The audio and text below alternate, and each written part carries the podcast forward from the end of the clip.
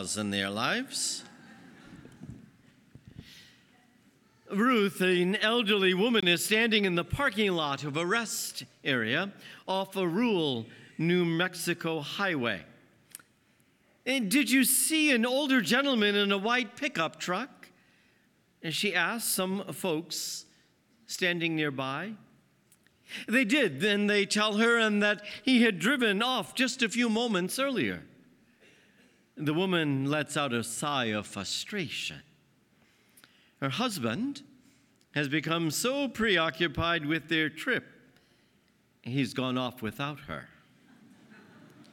She asks if she can borrow someone's cell phone so that she can call him. But when she calls him, there are a number of rings in her own purse. He had given her his cell phone to hold on the drive during their trip. The woman now grows worried, then anxious, then upset. How will she ever find him? By now, a crowd has started to gather around her.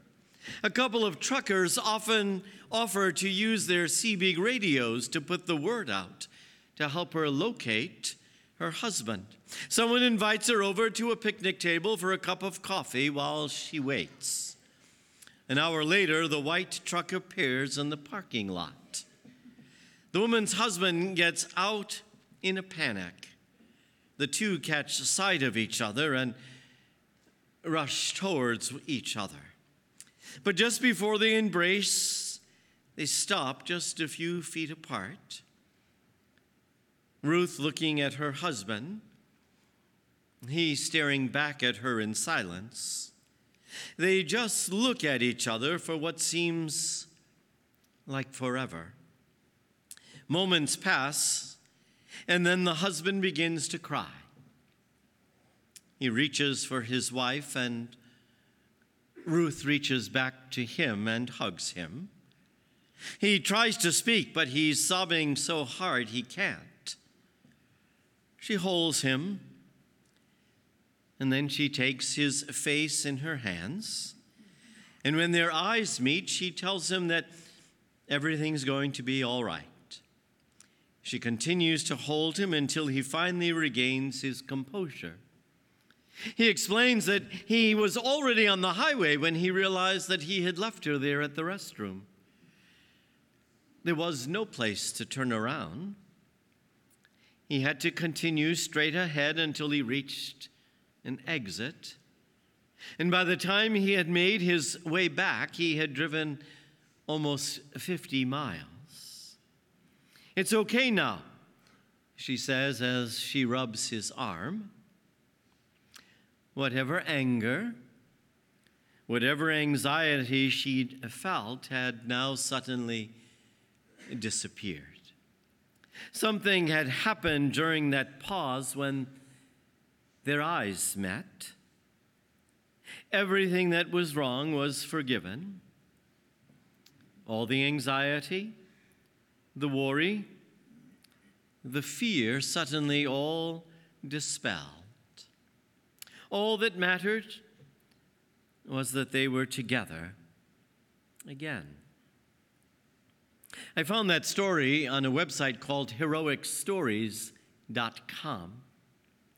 See, to love with our whole heart and our mind and our soul, as this couple does, enables them to move beyond their fears and their hurts, that they might be able to forgive and to welcome back to comfort, and even to support.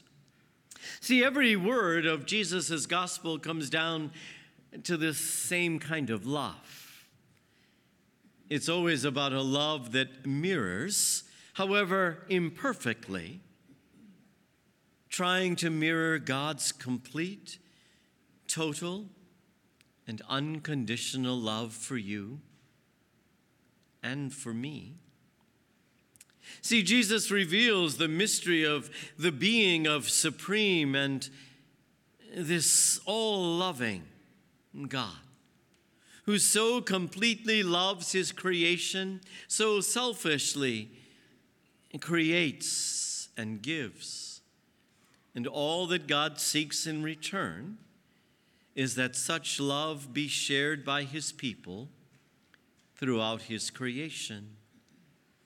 Oh, the elderly couple's love for one another is so centered in that love that they readily realize the worry and the hurt that they have caused and the worry and the hurt that they have endured.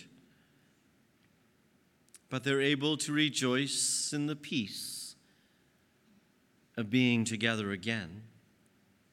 See, their love transcends the need to blame or to criticize.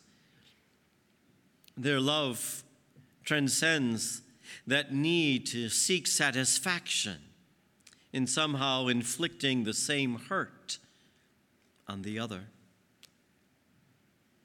Oh, I pray so often in my life that we could follow the great commandment to love with the same selfless compassion, care, and completeness of God. How different our world would be if the words from the gospel weren't simply words that we hear in this cycle every three years. But if to love God with all of our heart, with all of our mind, with all of our soul, to love our neighbor as ourself was the simplest guideline of our lives, how different our families would be, our communities would be I think our very souls would be changed.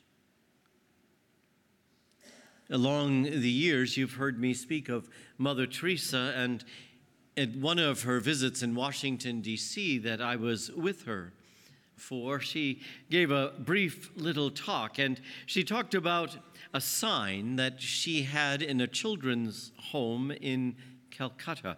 The name of the home in Calcutta is called Shishu Bhavan.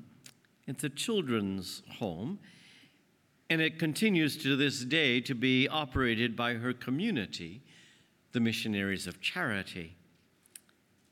She had a copy of the sign that she has in that home for those children. It's on the wall, and this is what it reads People are unreasonable illogical, and self centered. Love them anyway. If you do good, people will accuse you of selfish, ulterior motives. Do good anyway. If you're successful, you win false friends and true enemies. Succeed anyway. The good you do will be forgotten tomorrow. Do good anyway. Honesty and frankness makes you vulnerable. Be honest and frank anyway. What you spent years building may be destroyed overnight. Build anyway. People really need help, but may attack you if you help them. Help people anyway. Give the world the best you have, and you'll get kicked in the teeth. Give the world the best you've got anyway. In that brief little talk, Mother eh, spoke to us and told her that she counsels her young chargers that the challenges offered by the sign can be met only if human beings are motivated by a love and a respect for one another, which begins to look and to see beyond our faults, our differences, our ulterior, ulterior motives, our success, or our failures. She completed her little talk to us by saying this about herself By blood and origin, I am Albanian. My citizenship is Indian. I am a Catholic nun. As to my calling, I belong to the whole world. As to my heart, I belong entirely to the heart of Jesus. It is this relationship, she said, a relationship of belonging and the loving service which grows out of that belonging, which the scriptural authors called a covenant. God with us. God who loves us unconditionally has asked if we can do the same.